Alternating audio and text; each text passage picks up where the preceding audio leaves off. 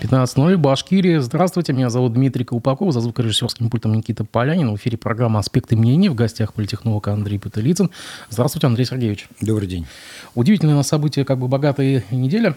А, давайте мы начнем а, наше обсуждение с небольшой новости о том, что подрядчик строительства восточного выезда в Уфе задолжал рабочим почти 60 миллионов рублей. А, напомню, эта история началась в выходные, когда в сеть попали скажем, странные, неоднозначные такие видеоролики, на которых группа э, рабочих э, на одной из площадок восточного выезда около тоннеля собралась, как бы вроде какой-то то ли сход, то ли митинг какой-то, да. Э, издание УФА-1 взял оперативный комментарий у э, главы Минтранса, он якобы находился в этот момент в Москве, в котором он отрицал какие-либо бунты на стройке, и сказал, что если были какие-то э, финансовые проблемы, то они быстро решаются. Однако, как мы сейчас э, видим, как сообщает коммерсант, Гострудинспекция объявила предостережение компании «Лимак Марш Автодороги», которая строит восточный выезд, из-за задолженности по зарплате за октябрь перед почти 1300 иностранными работниками в размере 59,6 миллионов рублей. Надзорное ведомство обязало компанию погасить задолженность до конца ноября с выплаты компенсации за несвоевременный расчет. Андрей Сергеевич, зачем нужно отрицать то, что буквально через несколько дней становится явным? Ну, это абсолютно обычная манера э, чиновников в целом по России и, в частности, башкирских чиновников, которые плоти от плоти э, российское чиновничество – Булышев вообще добавил, что, дескать, это никакой не митинг был, это они от дождика от прятались. Дождика прятались да, под ну, то есть всякие вот такие вот э, выдумки-придумки, учитывая то, что э, информационное пространство практически под контролем э, находится у властей, то есть они в состоянии вот подобными байками завалить все это пространство и вроде как создать иллюзию того, что, во-первых, ответ да, но, во-вторых, вот смотрите, все не так, как первоначально звучало. Но Тут аргументация господина Булышева, она весьма такая странная. Он говорит, что да, бывают всякие сложности, но типа кто не без греха, и вот мы сейчас уже все это дело э, погасим. Ну, во-первых, э, это в корне неправильная позиция. Он, как чиновник Минтранса, должен был задать вопросы вот этой компании. Они, в конце концов, у него там подрядчики или партнеры, или кто они там ему приходятся. Вместо этого он тут же кидается защищать ситуацию, ее как бы, ну, там, готов э, нести какую-нибудь милую чушь про дождик, но только не, не выполнять свои функциональные обязанности. То есть он должен был, э, условно говоря, поинтересоваться или задать вопрос, как министр, вот, э, будьте добры, отчитайтесь, что у вас там происходит с зарплатой на одном из самых главных объектов дорожного строительства в республике. То есть, ну, в мои, по моим оценкам, это поведение просто глупое. А может быть, это боязнь самой ситуации, что где-то в каком-то месте несколько сотен здоровых мужиков разозленных, да, какие-то требования начинают предъявлять, и вообще как бы вот это наводит э, ужас и печаль, и тревогу? Вполне возможно, что Булышев беспокоится за эту ситуацию, и более того, тут ведь э, тревога вполне себе обоснована. Если э, он в какой-то момент потеряет 1400 рабочих, которые соберут вещи и уедут к себе в заграницу, откуда бы они ни приехали, э, он здесь их просто нигде не найдет. У нас сейчас такая ситуация странная, что э, ну, одномоментно найти такое количество квалифицированных рук рабочих у нас довольно сложно. То есть, конечно, он этого боится. Более того, я не знаю, какой национальности эти иностранные рабочие, но если это, например, какие-нибудь турецкие рабочие, то это вполне себе такие организованные очень даже э, требовательные люди, которые привыкли к тому, чтобы им платили зарплату вовремя. И если это раз-два повторится, они действительно соберут вещи и уедут. Тем более, что ну, э, ситуация нервозная. Видно, что э, как бы и в стране, и в регионе не все в порядке, не все работает как часы. Соответственно, у них могут появиться всякие такие вот грязные мысли о том, что а не пошло ли оно все подальше. Ну, конечно, Булышеву есть о чем беспокоиться. Более того, э, вероятнее всего, даже я бы сказал, он беспокоится не столько за там, рабочих и их благополучие, сколько за собственную, простите, шкуру потому что ему-то достанется первому, если вдруг там начнутся какие-то серьезные необратимые процессы на этом объекте. Это же гордость наша. Восточный выезд – это наше все. И Ради Фаритович до слез гордится этим всем, и все прочие тоже. Так что, ну, да, на каждой объяснимо. выставке его пиарят, и Конечно, пакеты да. таскают, да. А между тем э, появились подробности, новые подробности э, дела вокруг заместителя министра транспорта издание УФА-1 сообщает, что исполнители, исполнители подозрительного дорожного ремонта в Сибае – давний бизнес-партнер Александра Булышева. В чем дело? Компания «Кизилдорстрой», фигурирующая в деле замминистра транспорта Виктора Жулькова, мы напомним, что он то ли был задержан, то ли он был... И он арестован на два месяца уже сейчас. Два да. месяца, да. Связан с прямым начальником обвиняемого, то есть с министром транспорта, да, Александром Бушевым. Это выяснил, выяснил портал УФА-1. Учредители и руководители предприятия ранее совместно с последним занимались бизнесом в сфере производства битума и торговли топливом. А, что-то у вас есть вот по, по этому делу? Что-то можете сказать?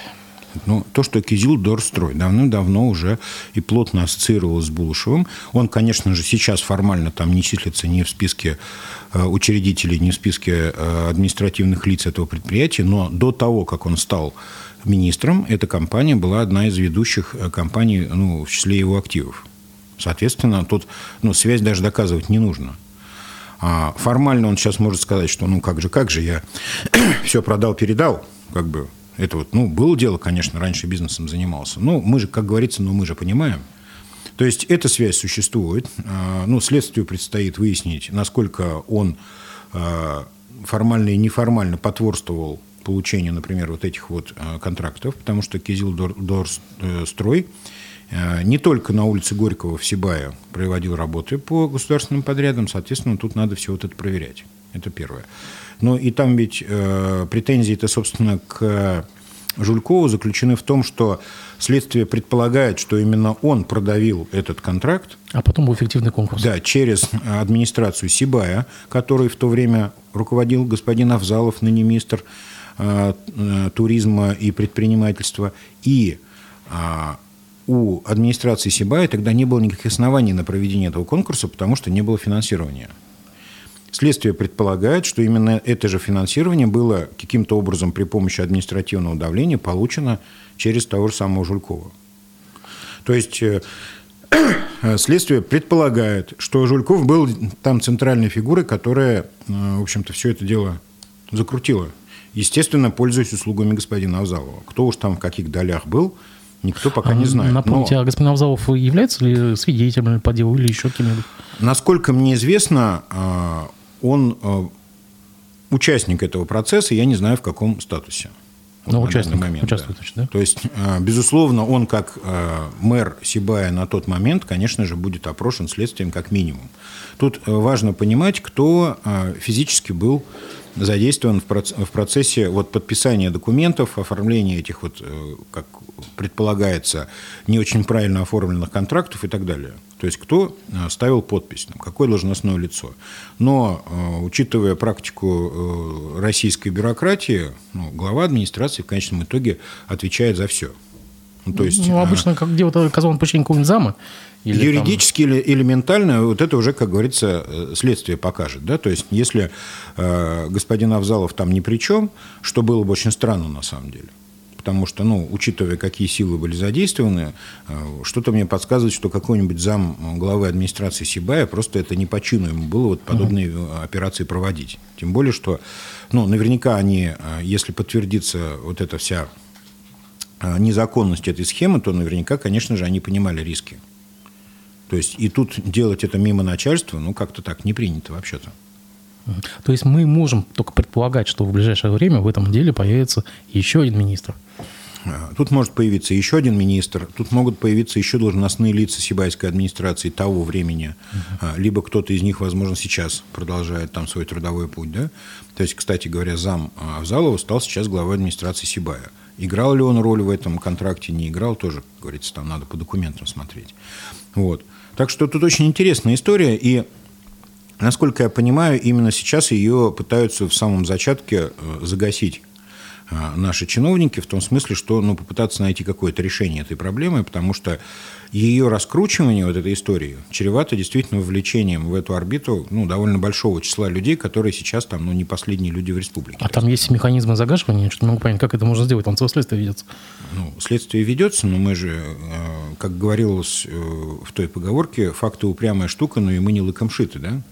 Соответственно, найти решение такое, ну, я, я говорю о каких-то незаконных решениях, которые сейчас вот в панике ищутся для того, чтобы эту тему закрыть. Вот. Ровно так же, как э, происходило и происходит с делом Беляева-Кучербаева, где mm. ищутся поводы для того, чтобы то было заявлялось, что никакого ущерба не нанесено, то еще какие-то были, причем на таком, ну, довольно-таки серьезном уровне эти заявления делались, там от лица, там, например, э, Кумертауской администрации было заявлено, что отпустите Беляева, он там ни при чем, и он ничего, никакого ущерба не нанес, и так далее, и так далее. То есть попытки такие делались. Я предполагаю, что они будут делаться в отношении вот э, господина Авзалова и Жулькова в том числе. Замечательно. Между тем, подоспела новость о самом проблемном долгострое Уфы. Александр Бастрыкин, это глава Следственного комитета, поручил проверить факты из обращения членов э, жилищного кооператива «Дусык-строй». Это такой дом где да, уже не один, не один ребенок уже погиб, да, они потребовали привлечь к уголовной ответственности директора застройщика в связи со смертью 14-летней девочки в середине октября на недостроенном объекте на улице Кирова. Этот дом находится на задворках Башинформа, очень известный, знаменитый. А, доколе. Да-да. Ну, я знаком с этим обращением. Дольщики мне а, переслали его копию, я его видел. Э, там действительно упор делается на то, что необходимо... Они отчаялись, собственно, найти э, путь решения через э, какие-то экономические механизмы. Ну, то, что вот им в августе пообещали, угу. когда они всех тут перепугали своей Там забастовкой. Суд был, суд был у них не в их пользу. Давненько не было забастов... голодовок и всяких вот таких uh-huh. вот э, явлений. Тут, значит, они так довольно упорно, по-моему, 2-3 недели этим занимались. Соответственно, как-то переполошили уже весьма расслабленную, значит, здесь нашу политическую э, картинку. И тогда им в панике пообещали, что правительство, Минстрой, там Ковшов бегал широко раскрытыми глазами, значит, и он прямо обещал, что они примут самое деятельное участие в том а, значит, кассационном процессе, который должен был произойти в Екатеринбурге в октябре. Хотя юристы говорили, что это абсолютно бесполезно, потому что кассация, которая подавалась туда, она была абсолютно формальной, решение суда уже было определено и так далее. Так вот, о чем я? О том, что они потеряли всякую надежду решить юридически с точки зрения ну, там, каких-то экономических процессов, да, чтобы вынудить застройщика достраивать дом, или бы там найти а, пути компенсации через Дом РФ, потому что застройщик а, категорически отказывается банкротиться. Там есть определенный юридический казус, по которому не происходит банкротство, а в соответствии с этим Дом РФ не берется на, на достраивание этого здания, потому что единственным и главным условием является наличие банкротного процесса. Это как ситуация с госстроем, зеркальная почти. Ну, почти. Там еще хуже. И вот теперь они пошли каким путем? Они пытаются привлечь к уголовной ответственности э, значит, этого товарища Дементьева, либо должностных лиц э, вот этого э, луча, и апеллируют к тому, что вот, ну, гибнут люди, создается угроза жизни и здоровью и так далее, и так далее. Дело в том, что уже однажды этот суд состоялся. А, когда э, в очередной раз кто-то погиб на стройке, а, было решение суда, по-моему, Ленинского, если я не ошибаюсь, о том, что застройщик, вот тот, кто непосредственно ведет строительство, допустил вот это вот событие, не обеспечив там ограждение стройплощадки. За что, э, ну, даже у этого Дементьева есть судимость теперь, которая там э, обратилась для него всего лишь штрафом в 10 тысяч. То есть санкцией по этому суду было штраф 10 тысяч за неисполнение решения суда. То есть уголовное дело было именно вот, э, ему предписал суд оградить стройплощадку, он этого не сделал. За злостное неисполнение решения суда его приговорили к штрафу в 10 тысяч. Все. То есть я не знаю, можно ли судить второй раз за одно и то же преступление или там правонарушение. Но вот, тем не менее, сейчас они апеллируют уже, вот я имею в виду дольщиков, они апеллируют к застройщику. Вернее, к Бастрыкину, чтобы он наказал застройщика вот за то, что он допускает регулярную гибель людей. Тут нужно тоже, опять же, должно быть следствие, насколько кто виноват в этом. Это же не просто так вот человека или там организацию обвинить в смерти другого человека. То есть должно быть полноценное следствие, должны быть выводы этого следствия, экспертизы и прочее, прочее. Так что я, не, я думаю, что это не а, самый а, конструктивный способ решения этой проблемы. То есть это опять может затянуться на годы и так далее. И так это при том, что дом должен был быть сдан в 2010 году. Да. То есть там совершенно вопиющая ситуация, когда а, а, череда э, городских чиновников и даже, я бы сказал, череда мэров городских – каким-то загадочным образом потворствовала вот этой всей ситуации. То есть никто, не начиная с Качкаева, даже еще, по-моему, в этом успел поучаствовать и Малдинов, вот если мне память не, ош... не, не отказывает. А, но точно Качкаев и Елалов, и теперь еще и Мавлиев тоже там, значит, в числе тех, кто вот каким-то очень странным образом себя ведут в отношении этого строительного объекта. А вот в этой истории вообще какое участие принимает общество слепых? Время Общество слепых не принимает никакого участия. На самом деле это миф. А, есть определенная такая структура, созданная господином Дементьевым, где а, там участников два или три человека, то есть он, там его дочь, еще кто-то там вот так буквально, которая тоже как бы некая структура а, по уставу э, преследующая интересы людей значит, с инвалидностью по зрению, они утверждают, что они готовят каких-то спортсменов слепых, но э, как бы есть масса документов, которые говорят о том, что, во-первых, общество, Всероссийское общество слепых всячески открещивается от этой организации и говорит, что, ну, извините, извините, мы разные организации. Uh-huh. То есть это вот не надо путать. Они очень умело манипулируют названиями. То есть вот это общество слепых, то есть непосредственно Всероссийское общество слепых, здесь точно ни при чем. Здесь есть вот эта организация, она как-то там хитро называется, несколько раз меняла свое название, э, которое называется «Луч». И вот э, это ну, частная э, контора, принадлежащая господину Дементьеву. Вот под эгидой этой конторы, собственно, и затевалась вся эта стройка. Вот.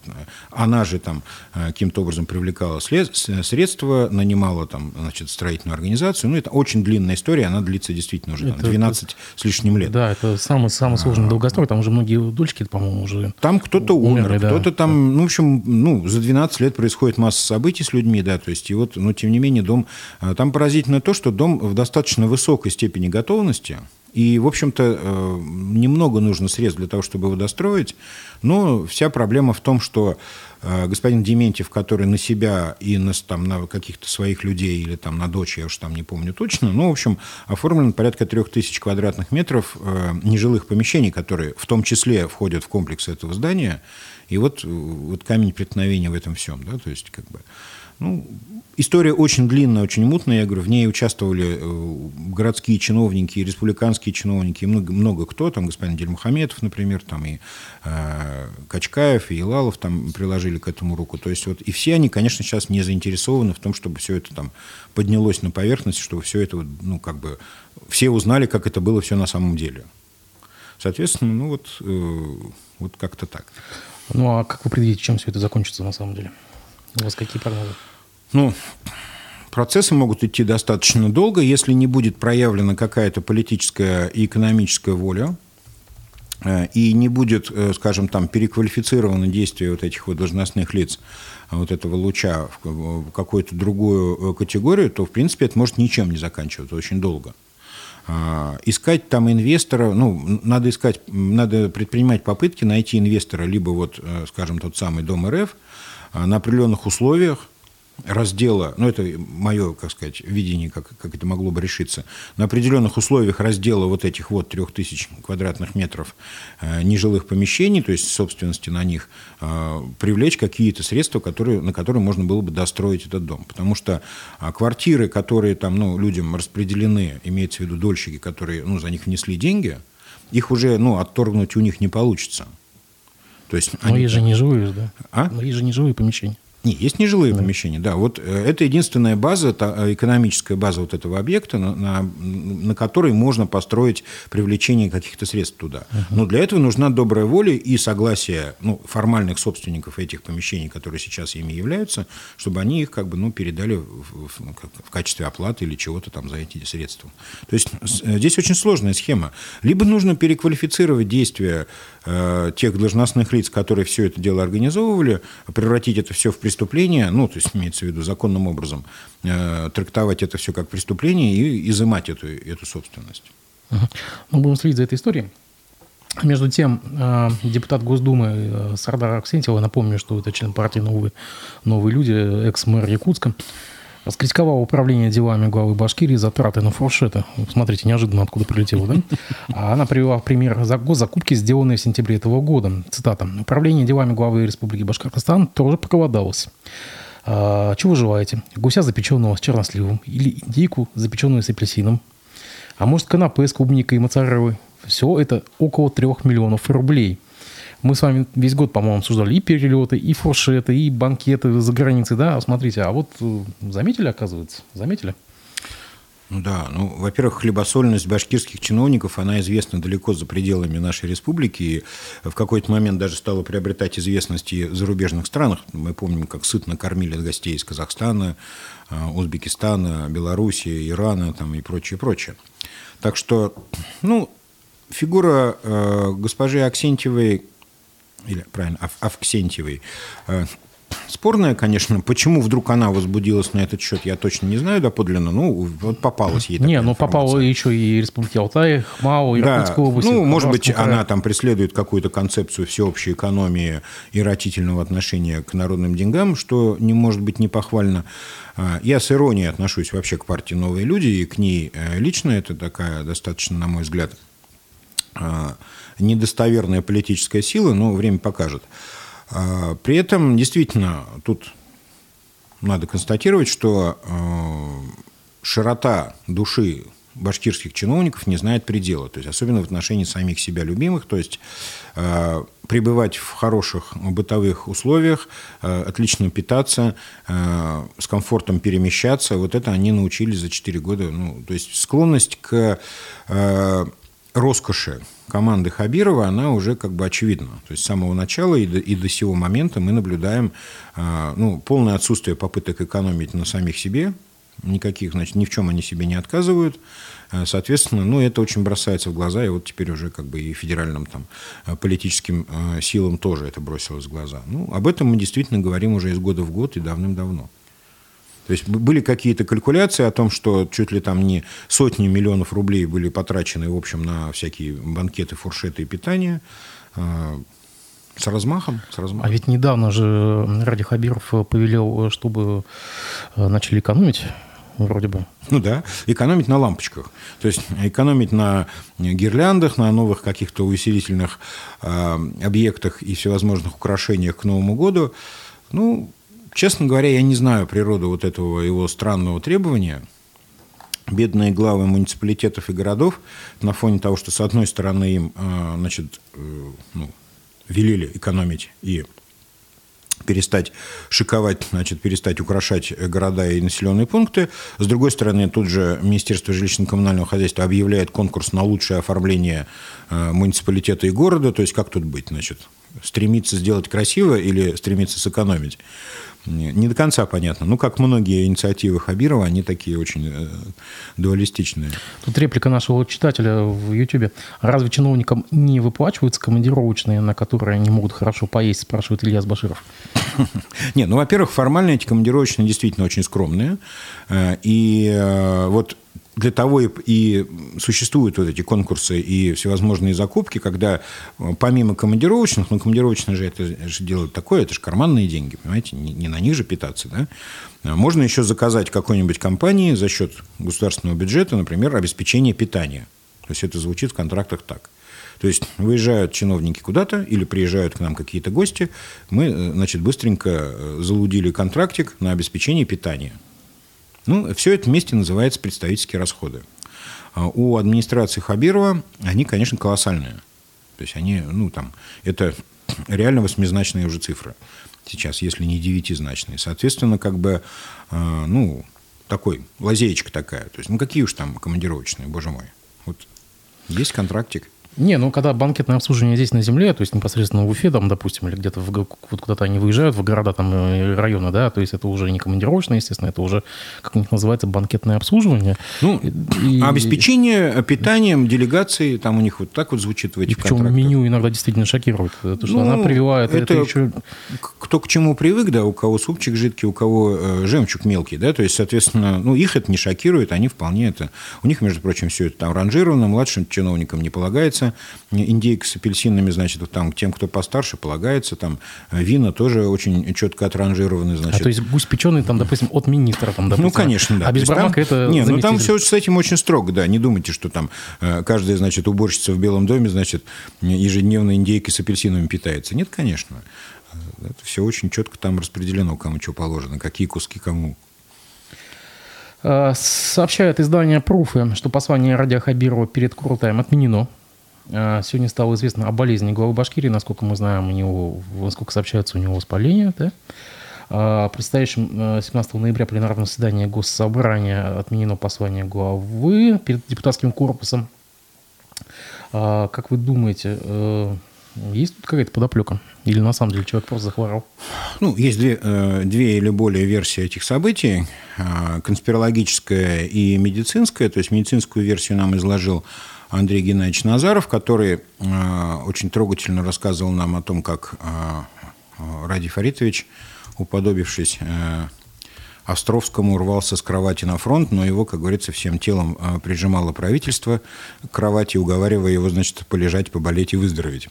Ну, правда, звучало трогательно. Значит, не хотел болеть, не хотел оставлять рабочее место, но уговорили. Бывает. В конце концов, иногда простуда – это просто простуда. Да? Значит, а, и конспирологическая версия, а, о которой тоже, наверное, стоит а, упомянуть, это то, что Хабирову на этой неделе предстояла поездка в Москву в составе делегации Минтранса на вот эту самую транспортную неделю. И там у него были запланированы несколько встреч с федеральными руководителями отрасли, имеется в виду транспортной отрасли. Дело в том, что вот эта история с Жульковым, она, конечно, ну, очень не кстати пришлась именно на этот момент. И ехать в составе вот этой делегации, ну, так вот настолько скомпрометированной э, сейчас уже в публичном пространстве, с тем же самым Булышевым э, и прочими, да, как-то, наверное, было ему не с руки. И вот э, если исходить из этой конспирологической версии, то заболел Хабиров именно поэтому. То есть, чтобы не попасть вот в такую компанию и с ними вместе не ассоциироваться там, значит, среди федеральных чиновников. И я могу предположить, что и некоторые из э, федеральных чиновников не стали бы встречаться с этой делегацией, ну, по э, вышеуказанным причинам. Да? То есть до тех пор, пока следствие не пришло к однозначным выводам, лучше бы держаться от них подальше.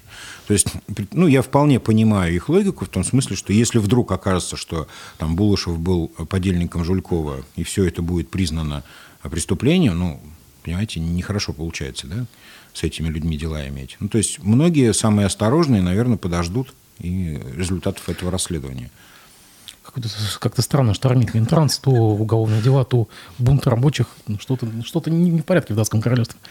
Ну, в Минтрансе давно и основательно все не в порядке. Просто попытки заткнуть э, дыры пальцами, то есть э, я имею в виду и назначение Марзаева на эту должность в свое время, и теперь назначение Булышева, вот, которое на самом деле никто объяснить не может внятно. То есть э, квалификации, э, резоны, причины назначения э, Александра Владимировича на этот пост никому не понятно. Ну, то есть ни людям близким к Белому дому, ни людям далеким от Белого дома а логика его назначения не ясна. Соответственно, ну, может быть, мы ее узнаем позже, да, может быть, там следствие, как говорится, нам объяснит эту логику. Но, тем не менее, вот э, непонятно. То, что в Минтрансе очень много, что сейчас не в порядке, это факт. Вот улица Рабкоров нам сейчас напомнила о себе, да? Закупленная. А, да. А опять же, вот эта странная операция с, с Тельтамакскими железными дорогами, которые передали э, Башкировтодору и потом начинают сейчас продавать и так далее. То есть, а их выставили на торги, получается, да? да?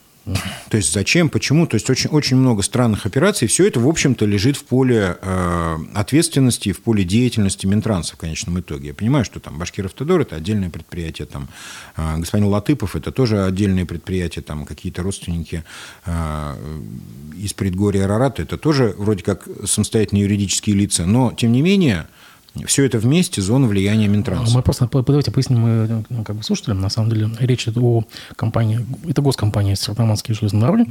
Да. Это э, логистический оператор, который обслуживает почти всю промзону Стерлитамака. Это железнодорожный, э, железнодорожный оператор, который, от которого зависит ну, почти вся сода да, ну, и какие-то смежные предприятия. Все да, крупные предприятия Стерлитамака на самом деле завязаны на перевозки, крупнотоннажные перевозки внутри промзоны на эту вот э, компанию акционерного общества Стерлитамакские железные дороги. И, насколько я понимаю, почти все акции переданы в управление? Они полностью переданы э, в собственность э, Башкиров-Тодора, который тоже является государственным предприятием. То есть вот Министерство земельных и имущественных отношений эту операцию провернуло внутри системы государственных предприятий, будучи ну, Минземимущество является владельцем всех активов государственных, то есть юридическим владельцем, соответственно, оно распоряжается этими активами.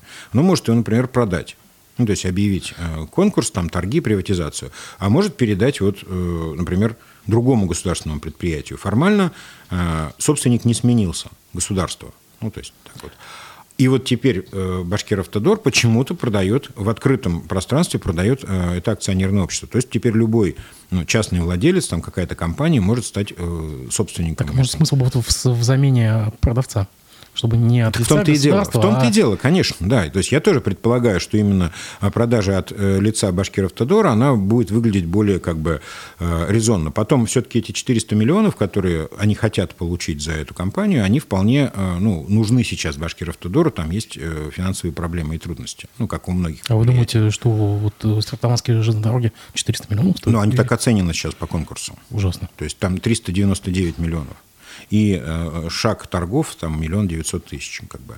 Ну, за какую сумму они будут проданы, это неизвестно, то есть, но вот начальная цена такая, то есть вот 400 миллионов, это вот, при том, что эксперты говорят, что в принципе это обоснованная цена, но а, бухгалтерский отчет компании говорит о том, что там в принципе все хорошо, то есть убытков никаких не было, то есть это не убыточное предприятие. То есть а, я всегда задаю вопрос, зачем продавать э, прибыльное, прибыльное предприятие. предприятие да. Если оно государственное, если оно прибыльное, не проблемное, не лежит на боку, не требует каких-то огромных инвестиций, вложений, там, ну, которых, предположим, сейчас нет, то зачем продавать? Простой такой, ну, как бы э, вопрос обывателя. То есть, ну, курица несет, пускай не золотые, но обычные яйца. Ну, и пускай несет, зачем ее резать-то? Или зачем ее кому-то продавать и больше не получать этих яиц? Да? Ну, то есть, э, здесь, конечно, ну, государственная логика может быть очень разной. То есть я не исключаю, что я чего-то не понимаю и чего-то там не догоняю, как говорят в народе. Но это не первая попытка продажи стерлитамакских железных дорог, на самом деле. Она, а, а попытки предпринимались и ранее.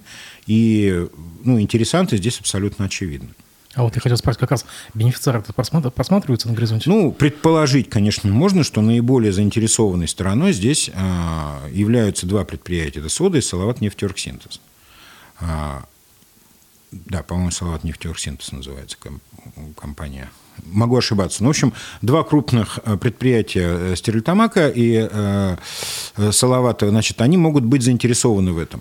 А, кто-то из них может быть заинтересован больше. Да? То есть, учитывая вот нынешнюю ситуацию с содой, когда она э, каким-то загадочным образом откочевала значит, в управлении вот этого русского водорода, я вполне себе могу предположить, что э, эта компания хочет усилить свою позицию значит, внутри этого промышленного узла и э, получить собственность и логистическую э, единицу, да. Да, составляющую логистический актив. Ну, это было бы логично предположить. Возможно, просто э, у меня есть ощущение, что вот что-то не так с этой сделкой, и нужно э, очень внимательно ее э, мониторить и провести какой-то аудит и целесообразности, и стоимости, и прочих-прочих вещей. Потому что, ну, как говорится, чем черт не шутит, а черт у нас шутит практически любым государственным активом. Соответственно, тут могут быть и какие-то очень нехорошие вещи в этом всем зарыты. Так что, ну, посмотрим. Мысленно перенесемся в Европу. Слушатель по фамилии Иванов э, вас спрашивает, станет ли Мурзагулов своим для других оппозиционеров, таким же, как сторонники Навального и так далее, и же с ними. Я напомню, у нас Навальный признан экстремистом, э, иноагентом не признан, по да. Он признан всем, кем только можно. Да, да, мы просто на всякий случай говорим. Да. Разлогов свой для них или не свой? Да нет, конечно. Нет, Ростислав вечно себя корчил какого-то либерала, постоянно э, тяготел значит, к общению с этими людьми и так далее. То есть, ну, конечно, нет. Но он, он плоть от плоти э, российская власть, чиновничество, вот это вся, вот этот весь вот бюрократический аппарат, это все его, его среда, он, он там жил, вырос, э, выкормился, откормился и как бы сформировался. Ну, конечно, нет, какой, какие уж там оппозиционеры. Так уж э, он в силу обстоятельств был вынужден как бы прильнуть там к определенному вымени, соответственно, ну, какое-то время будет там кормиться. Ни больше, ни меньше. Я не, я не думаю, что он вообще в принципе в состоянии э, хоть сколько-нибудь системно быть в оппозиции и, и э, хоть сколько-нибудь продолжительное время посвятить своей жизни на, там, борьбе с существующим кровавым режимом. А вы думаете, он может обратно вернуться в стан э, провластных, скажем так, э, спикеров? Если позовут, если позовут и предложат э, приличные условия, которые он сочтет э, возможными, то, конечно, безусловно. То есть, ну, понимая его э, многократную смену э, полюсов и вообще и хозяев, и э, позиций, которые с ним случились в жизни, ну, это, для меня это очевидно, что, конечно, это возможно.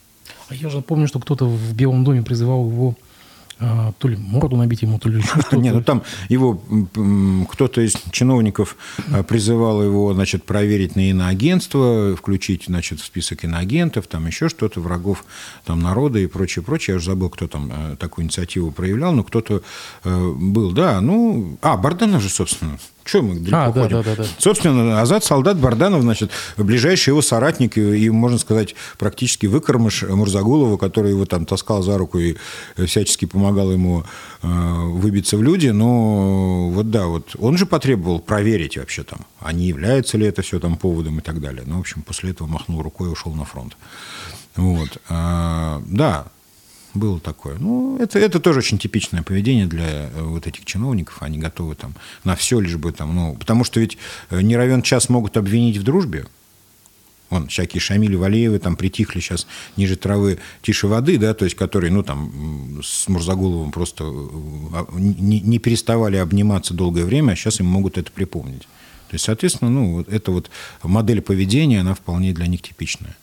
Ну, сейчас Мурзагулов э, сжигает все мосты ведь. ну и что?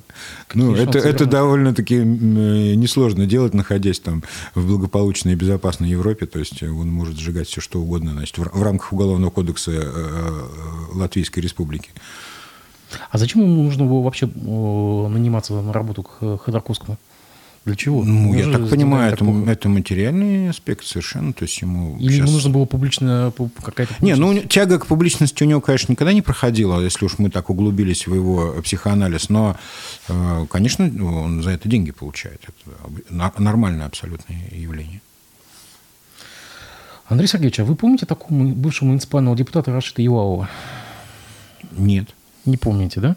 Я слышал про то, что он на этой неделе э, сделал громкое заявление, потребовав э, присвоить звание генерала Хабирову. Это, это все, что я знаю про Рашида Елалова. То есть и вот то, что он там бывший депутат, я только узнал вот в контексте вот этого его заявления. Андрей Сергеевич, как думаете, давать, не давать генерала? Ну, во-первых, давайте не будем на себя значит, примерять а, погоны тех, кто вообще вправе э, давать подобные звания. Ну, смотрите, а, Азату э, солдату Барданову дали лейтенанта? Ну, так насколько он, нам известно, так да. Он курс обучения прошел. Курс обучения лейтенантов у нас нет таких курсов. Э, то есть в Российской Федерации нет курсов обучения лейтенантов. Чтобы стать лейтенантом, нужно либо закончить военную кафедру полноценно, сдать экзамены и стать и получить звание от причем получить от Министерства обороны, а, и военную кафедру тоже ведет в Министерство обороны, либо нужно закончить высшее военное училище и тоже получить звание лейтенанта и, значит, в дальнейшем стать кадром военным. А иных путей, ну, видимо, есть, может быть, в уставах какие-то исключения, да, когда там своим словом там министр обороны берет и там присваивает Вам звание. скажут, у нас СВО идет не до условности. Не ну, до... понятно, нет, ну, тогда давайте, э, э, нет, если, если так, то тогда, конечно, Хабирову надо дать генерала. Если такие механизмы существуют, конечно, надо, потому что, во-первых, человеку будет приятно, во-вторых, э, ну, он так много сделал для вот этих всех вещей, что он действительно, наверное, заслужил. А какому ведомству вы бы его причислили? Ну, каким войскам имеете в виду? Ну, нет, вот у нас... А, нет, ведомство у нас одно, Министерство обороны. Нет, вот э, Кадыров у нас, допустим, он генерал-лейтенант э, МВД. МВД, да. МВД, да. Ну, это не войсковое э, звание, да, это, это полицейское, специальное звание, так называемое. Да, а вот Радио Паритыча? Ну, учитывая его образование, его, наверное, куда-нибудь туда ближе к Минюсту надо. Может быть, там, кстати, дадут генерала. Там тоже есть какие-то красивые э, погоны, там какие-то э, эти э, мундиры, там золотые Палет. эполеты, там, да, вот эти вот шнуры, там, прочее. Ну, то есть, если это надо, то, конечно, надо, надо бы ему дать, то есть, этого дела, потому что, если ему хочется. А, подозреваю, что господин Елалов э, в этом смысле, конечно, ерничал, а, хотя не знаю, я, я не читал там первоисточник публикации, говорят, его удалили очень быстро, но он там разбежался Нас по интернету. Кадыров в Росгвардии. Да, вот Кадыров в Росгвардии генерал, да. А, ну, тоже не, не, не Министерство обороны, тоже специфическое э, э образование. Соответственно, ну, а Хабирову, ну, Наверное, где-нибудь что-нибудь там по линии Министерства юстиции надо какое-нибудь дать название. Так ну, что... ну да.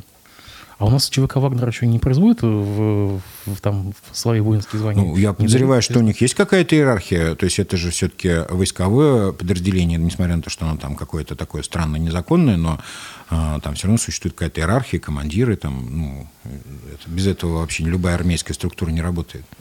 Какая-то странная э, история на этих выходных случилась в Башкирском драматическом театре. А, с показа э, была снята пьеса э, «Зулиха открывает глаза». Вы, кстати, ходили? Я книгу читал. А, ну так даже, да? А, как бы непонятно, кем подписанное заявление было опубликовано на сайте театра. Какое-то анонимное, якобы от какого-то э, коллектива театра.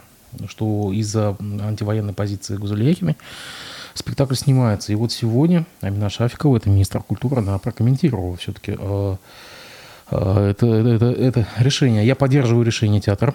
Это было его решение, его непонятно кого. Но они консультировались с нами, и мы полностью поддерживаем их решение. А могут быть еще варианты. Если человек поддерживает мир, в котором присутствует нацизм, как мы можем выступать на ведущих театральных площадках под флагом этого человека, сказал Амина Шафикова. Ну, типичная охота на ведьм, а, поиски вторых смыслов и прочих вещей. То есть, ну вот, э, был такой период в истории нашей страны, когда ну, по идеологическим причинам а, произведений каких-либо авторов, художников, писателей, драматургов э, переставали ну, там, ставиться на сценах, печататься э, в книгах по причине того, что у них была какая-то позиция. Ну, то есть вот, э, ну, например, э, там, Набоков, да, великий русский писатель. Ну, пока все еще считающийся великим русским писателем, э, и пока еще не, это не отрицается Министерством культуры. Но его произведения не печатали, потому что он жил за рубежом, кстати говоря, прожил длинную жизнь и а, застал там вполне себе уже развитой социализм, и ну, критически относился к советской власти. При том, что ну, многие его произведения не имели никаких политических э, там, контекстов и прочее. Да? То есть само по себе как произведение они не могли быть вредны советской власти, но советская власть их э, не, не допускала э, к публикации там, и к репликации там, в театрах и прочих местах, потому что вот этот человек имел такую позицию. Мы сейчас наблюдаем такую же картинку, потому что э, сам, само произведение «Зулиха открывает глаза» – это ну, история про репрессии сталинских времен, про историю нашей страны, которую, собственно, пока еще никто особенно не отрицает. И до недавнего времени, э, значит, Гузель Яхина была одной из самых, э, ну, известных и, в общем-то, в определенном смысле прославленных э, писательниц России. Да, сама постановка в русском башкирской армии это была кассовая постановка. Не да, и э, по содержанию, это, это очень тяжелое произведение, оно носит там очень глубокий такой, и, и, ну, на самом деле, наверное, и политический смысл, и какой-то, значит, а, общественный смысл, но к нынешней ситуации не имеет никакого отношения. Само произведение. Тут надо разделить. А вот Гузель Яхина высказала свою точку зрения. Она никак не совпадает с официальной точкой зрения сейчас государства и госпожи Шафиковой, например, и, возможно, возможно, коллектива театра. Но вот э, вопрос в том, а сводятся ли вместе вот эти вещи? Ну, то есть личное мнение автора и э, его произведение, да?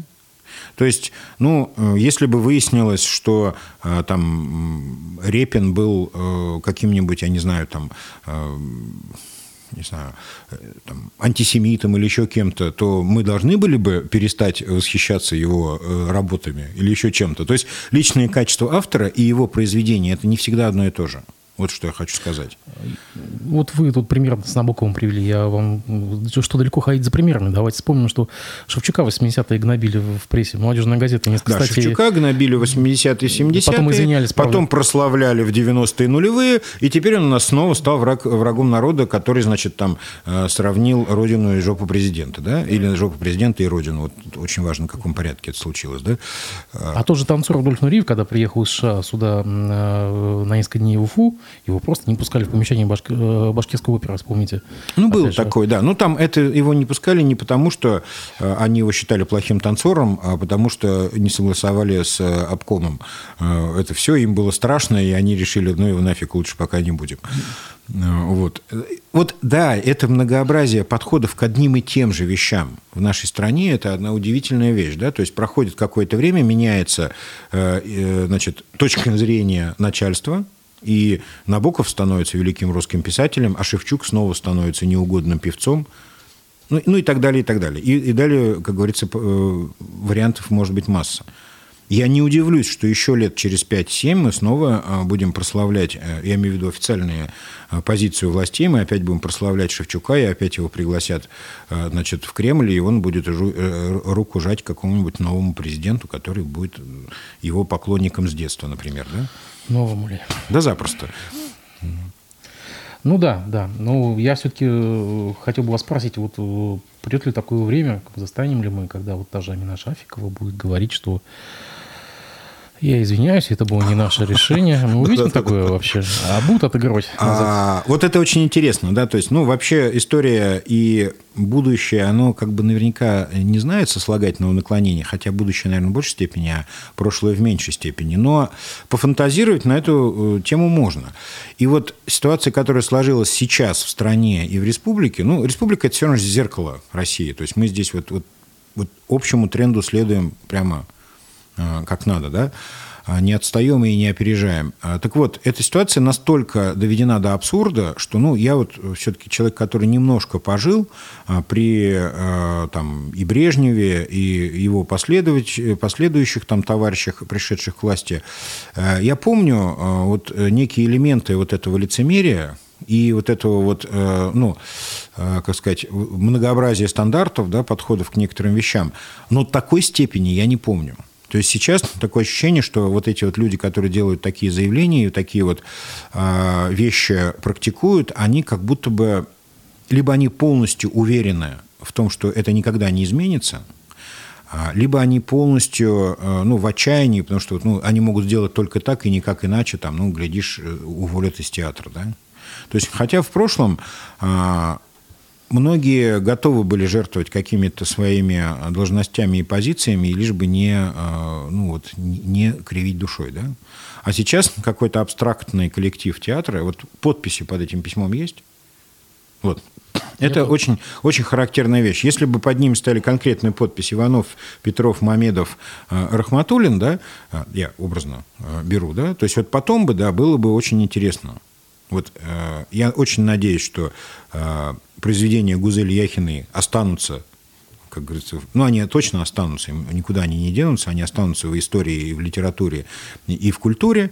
А вот с этих людей потом действительно, ну, не то чтобы спросить, я не, я не преследую там целью там, добиться чьей-то крови там, или чего-то наказания. Но а, вот та же Амина Шафикова, которая так вот очень обтекаемо объяснила эту ситуацию, да, то есть это не я решила, это они решили, но я их поддерживаю. Потому что Гузель Яхина высказывает вражескую позицию. Вот как они себя будут вести потом, эти люди? Это очень интересно. То есть, ну, я не знаю, вы говорите извиняться. Ну, нет, конечно. У нас ну, пример Мурзагулова. Вот, пожалуйста. Нет, Мурзагулов другая история. Мурзагулов, ну, тут корысть, тут, э, сказать, жизненные интересы. Человеку надо на что-то жить. Он сейчас э, за 100 рублей нашим и вашим спляшет там, как здрасте. Здесь другая история. Если кто-то хоть как-нибудь потребует э, объяснить, вот мы не говорим об ответственности, мы говорим об объяснении, что вдруг через год-полтора ситуация изменится, или через два, а может быть быстрее. И выяснится, что Гузель Яхина, в общем-то, ничего такого уж совсем плохого и страшного не сказала. А э, вот этот безымянный коллектив театра и министр Шафикова оставили людей без спектакля. Вот кто-то спросит э, с них за это вообще. Ну, посмотрим, поживем, увидим. Тут других вариантов нет.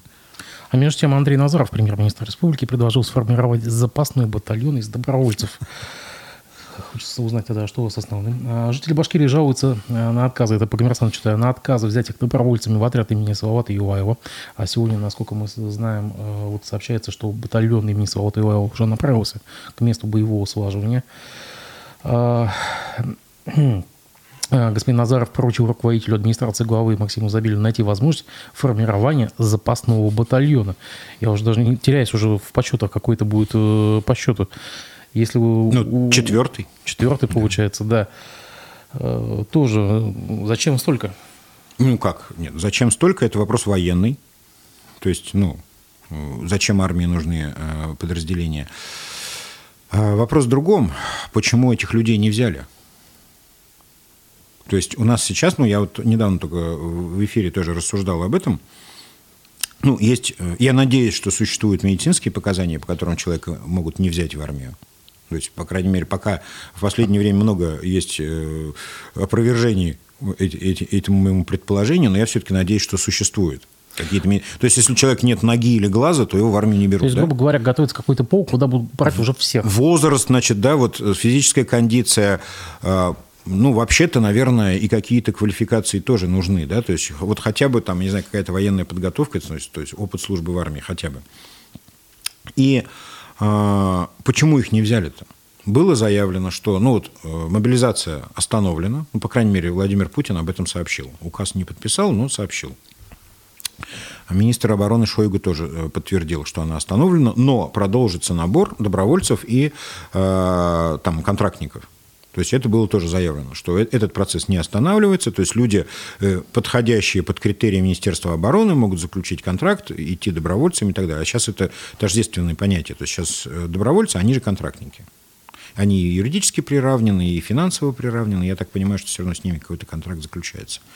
Почему их не взяли, не знаю. Может быть, надо им просто сходить в военкомат, и вдруг возьмут. То ли, то ли есть какая-то э, логика, что вот мы не хотим там просто в армию, а мы хотим именно там в батальон имени Салавата Юлаева 2.0, да? Может, там кормят сытнее, может, еще что-то. Я не знаю. Вот, вот логики мне, логика мне непонятна. Попасть сейчас в действующую армию проще простого. Если люди там отвечают э, критериям Министерства обороны, как э, высказался Владимир Владимирович, то их, конечно, с радостью возьмут. А между тем Минпром Башкирии почти что взвалил ответственность за ошибочную мобилизацию на сам бизнес. Э, по РПК читаю. Э, частичная мобилизация показала, что работа по бронированию сотрудников, пребывающих в запасе на предприятиях, велась не на должном уровне оказывается. Об этом сообщили Минпром Башкирии на запрос РБК. Цитата. В ряде случаев, которых службами предприятий были забронированы общие невысококвалифицированные работники, а также работники вспомогательных производств, не имеющие высокую квалификацию, что привело к отправке в рамках частичной мобилизации определенной части высококвалифицированных работников. То есть они признают, что э, под мобилизацию попали ценные кадры. На некоторых предприятиях сотрудники не были забронированы, так как их должности не были включены в соответствующий перечень должностей и профессий. Э, ну что же, во всем виноваты сами, сами ну, предприятия. Надо отдать э, должное, в принципе. Ситуация такая, что военный учет, вот военно-гражданский учет так называемый, да, действительно последние годы, ну, велся, прям скажем так, не самым тщательным образом. Это так. А, заявление военкоматов о том, что они не обладали информацией там, о наличии там, троих детей, появившейся инвалидности. Ну, много было случаев, когда у человека там, ну, тяжелейшие заболевания, но так как это не подтверждено было на момент его призыва, он формально забирался и все. Он кричит, что у меня тут, значит, там язва желудка там, и прочим, прочим. Говорят, бумага есть? Нет все, шагай. То есть э, речь о том, что э, ну, было заявлено, что военкоматы, во-первых, не имели актуальной информации об этом, граждане ее тоже не особенно подавали, это правда. Действительно. То есть, ну, никто не ожидал, что это понадобится. Да? Человеку, там, извините, там, 42 года, он когда-то в незапамятные времена служил в армии, э, он точно понимает, что никуда его там ну, не позовут снова служить, и даже на сборы, наверное, не будут собирать. Ну, так было десятилетиями. Предприятия вели этот военный учет тоже весьма... Формально. Ну, условно, да. Ну, что-то подавали какие-то данные там. Ну, возьмут они номера этих военных билетов, отправят в военкомат, военкомат это сложит там в стеклянный шкаф, и все вот оно вот как, вот как лежало. Никто не ждал, что так случится. Ну, э, собственно, винить здесь, наверное, предприятия особенно не надо, потому что не ждали даже, даже сами военные, судя по тому, что происходило последние э, там, месяцы, да. Ну, то есть э, очень, для очень многих это явилось какой-то вот неожиданностью вся вот эта ситуация. Ну, и, то есть в купе это, ну, кто-то называет это там традиционным русским раздолбайством, кто-то еще как-то это называет. Ну, в целом эта система не была отлажена. И то, что люди действительно попали там, кто-то с высокой квалификацией отправился, а кто-то с низкой остался, ну, мне тут непонятна сама логика. Они э, оценивают человеческие жизни как вот по квалификации, то есть хорошо учился, живи, плохо учился, будь добр, да? Ну, цинично немножко, ну да, да. Тоже очень странный, конечно, подход, прямо скажем, такой ну, не знаю, не, немножко негуманный, не, не но, не знаю, есть какая-то в этом логика. Да? То есть, когда говорят о том, что ценный специалист должен остаться в тылу и трудиться на благо Родины, а, а ну, так было, кстати, во Вторую мировую войну, да, то есть существовала бронь. То есть люди, без которых предприятия не могли работать, а предприятия были важны для а, армии и для снабжения, этих людей оставляли. То есть даже многие писали а, как бы там заявления на фронт, а их не пускали. Было такое. Ну, Сейчас что-то подобное, но, как известно, история повторяется только в виде фарса. А как вы считаете, военкоматы вообще Минобороны Зелькова, как бы ошибки из э, так называемой частичной мобилизации, если, не дай бог, она возобновится, то будет все на должном уровне или опять вот так вот? Я полагаю, что, конечно, определенный анализ был проведен, и на высшем уровне, и на среднем, и так далее. То есть я, я понимаю, что они сделали выводы из того э, хаоса и неразберихи, который творилось вот в первые там, дни этого мероприятия. Э, смогут ли они преодолеть организационные вот эти проблемы? Этого я не знаю, потому что есть ли у них для этого ресурсы. Потому что здесь не только нужно э, ну, изменить немножко логику э, действий, но тут нужно еще и включить механизмы. А если они не включаются, то есть ну, вот отсутствие баз – они же не появятся сразу, эти базы, да? То есть, э, когда я услышал, что э, там военкоматы пользовались э, какой-то общефедеральной медицинской базой вместо медосмотра, ну, такое было одно из объяснений, почему не проводят медосмотр мобилизованных. А мы пользуемся базой. Ну, тут я смеялся долго в голос, потому что ей как бы этой базой не всегда и врачам-то удается воспользоваться. То есть, ну, то есть э, я к чему? К тому, что если эти механизмы будут созданы и задействованы, возможно, э, ну, как бы шанс появляется на то, что вот такого не повторится. А если нет, ну, будем делать вид. Посмотрим, поглядим. Итак, а вот мы все с вами э, Минтранс обсуждали, а между тем подоспело, подоспели новые подробности дела экс-главы отдела а, экзаменационного отдела ГИБДД Ильдуса Шайбакова, это тот самый гаишник, которого почти целый год не могли найти, да, а, на, на торги выставили его а, машины, это Land Cruiser 2014 года и Шкода Кодиак 2018 года, они продаются с дисконтом на 30%. Помимо этого у него еще арестована какая-то часть офисных помещений, квартиры и так далее, да.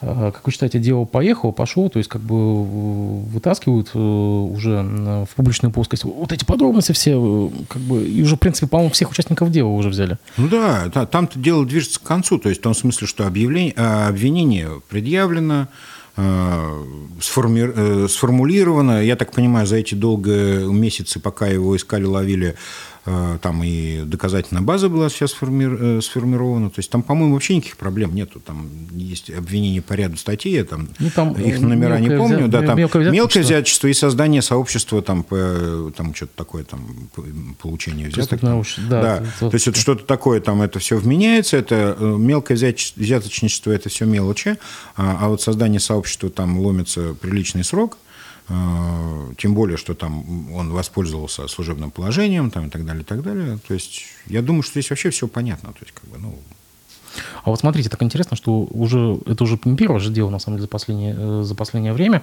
Э, было дело хоккеистов-футболистов с военными билетами, да.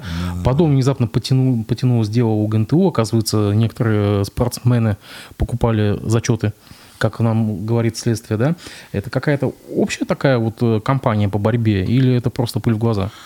Ну вот меня тоже, э, ну история, вообще с гаишниками все случается регулярно. Ну, то есть вот не только в Башкирии, а вот практически по всей стране периодически. То есть, суть по всему, это среда.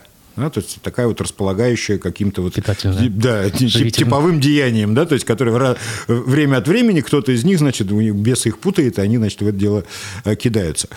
А вот по поводу ну, спортсменов, э, здесь мне, конечно, э, немножко показалось, что это было сделано с излишним э, таким излишне демонстративно. Показуха. Да.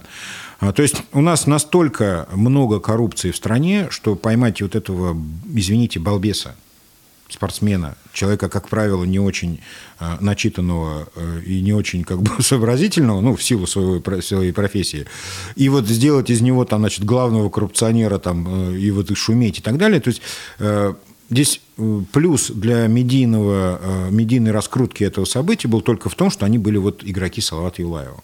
Если бы это был просто какой-то рядовой человек, гражданин, который там вот, э, не знаю, там купил себе зачет или купил себе военный билет, кои покупались в очень большом количестве, как известно, соответственно, не было бы такого резонанса, только потому что они спортсмены и хоккеисты.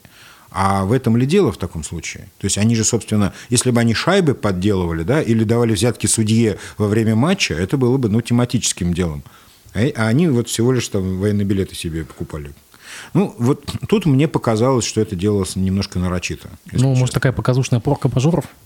Может быть, да. Ну, то есть, чтобы утешить вот э, всех остальных сирых и убогих, которым показали, что, смотрите, вот эти вот миллионеры, значит, э, с шайбами, они вот тоже как бы под Богом ходят, и вот мы им, смотрите, штрафик выписали. Ведь никого не посадили, ведь, да? Ведь? Никого. Штрафик выписали, да. А ему этот штрафик – это три дня не бухать, извините. Да? Ну, это все. Есть реплика нашего слушателя, Евгений Чемковский, пишет, а барахло и ювелирку подобных оборотней надо раздавать неимущим бесплатно в качестве момента искупления вины. Это он про Шайбакова. Господи. Дикость какая, ну да. Ну, но это, но это обычная нормальная рефлексия вот, э, нищих, которые видят, как э, грабят богатых. Ну, то есть, как бы вот именно в этот момент, да? То есть, именно в момент ограбления богатых нищие приходят в восторг и кричат «ату его, ату», да? Э, подоспели, дел, подоспели подробности, новые подробности судебных прений между ФК УФА и Рекфондом. Я напомню, что Рекфонд взыскивает 105 миллионов, 105 миллионов рублей. И, по всей видимости, как пишет издание «Профы», поскольку недавно республика вошла в состав учредителей футбольного клуба, то есть вероятность того, что Башкирия сама и погасит этот долг. Я в ярости. Вот я в ярости. Ну, я как человек, который вот совершенно равнодушен к футболу, у меня простой вопрос. Ну, какого черта вообще? У нас что, не на что потратить 105 миллионов рублей? Так клуб-то надо спасать. Кому? Кому, кому нужно его спасать? Кому? Давайте, то есть определимся, давайте определимся с там приоритетами. Там есть нет, детская школа. Нет, давайте с приоритетами определимся. А может быть, надо инсулин купить детям? А может быть, надо купить коляски инвалидам? А может быть, нужно решить проблему вот этих дольщиков, которых там э, уже 12 лет окучивают и обманывают? Ну, есть, а нет, мы давайте вот это вот на этот много, много мяч, э, значит, истратим 105 миллионов еще. Мы что, мало туда истратили? Мы 2,7 миллиарда рублей из бюджета истратили на этот многомяч, на вот этот ФК УФА. Давайте расследуем сначала, на каких основаниях мы 2,7 миллиарда уже отдали туда. По-моему, Хабер говорил про 7 миллиардов. В эту, за, за в эту черную. Или 7 миллиардов, если, если вам легче от этого будет. 7 миллиардов мы отдали э, в этот многомяч. Ну, давайте остановимся, в конце концов. Во-первых, расследуем, на каких основаниях частному предприятию были переданы государственные деньги. Были они возвращены? Каким образом они были реализованы? Кому они достались? Вот это нужно разбирать, а не еще 105 миллионов подкидывать в эту топку. Ну, это вот моя субъективная точка зрения. Да простят меня болельщики этого ФК УФА, но вот я говорю, я в ярости вот от этого. Андрей Сергеевич, спасибо большое, что пришли. Очень интересная беседа получилась, э, уважаемые, уважаемые читатели, зрители. Пожалуйста, следите за анонсами. Э, с вами мы увидимся уже завтра. Всего доброго. Спасибо.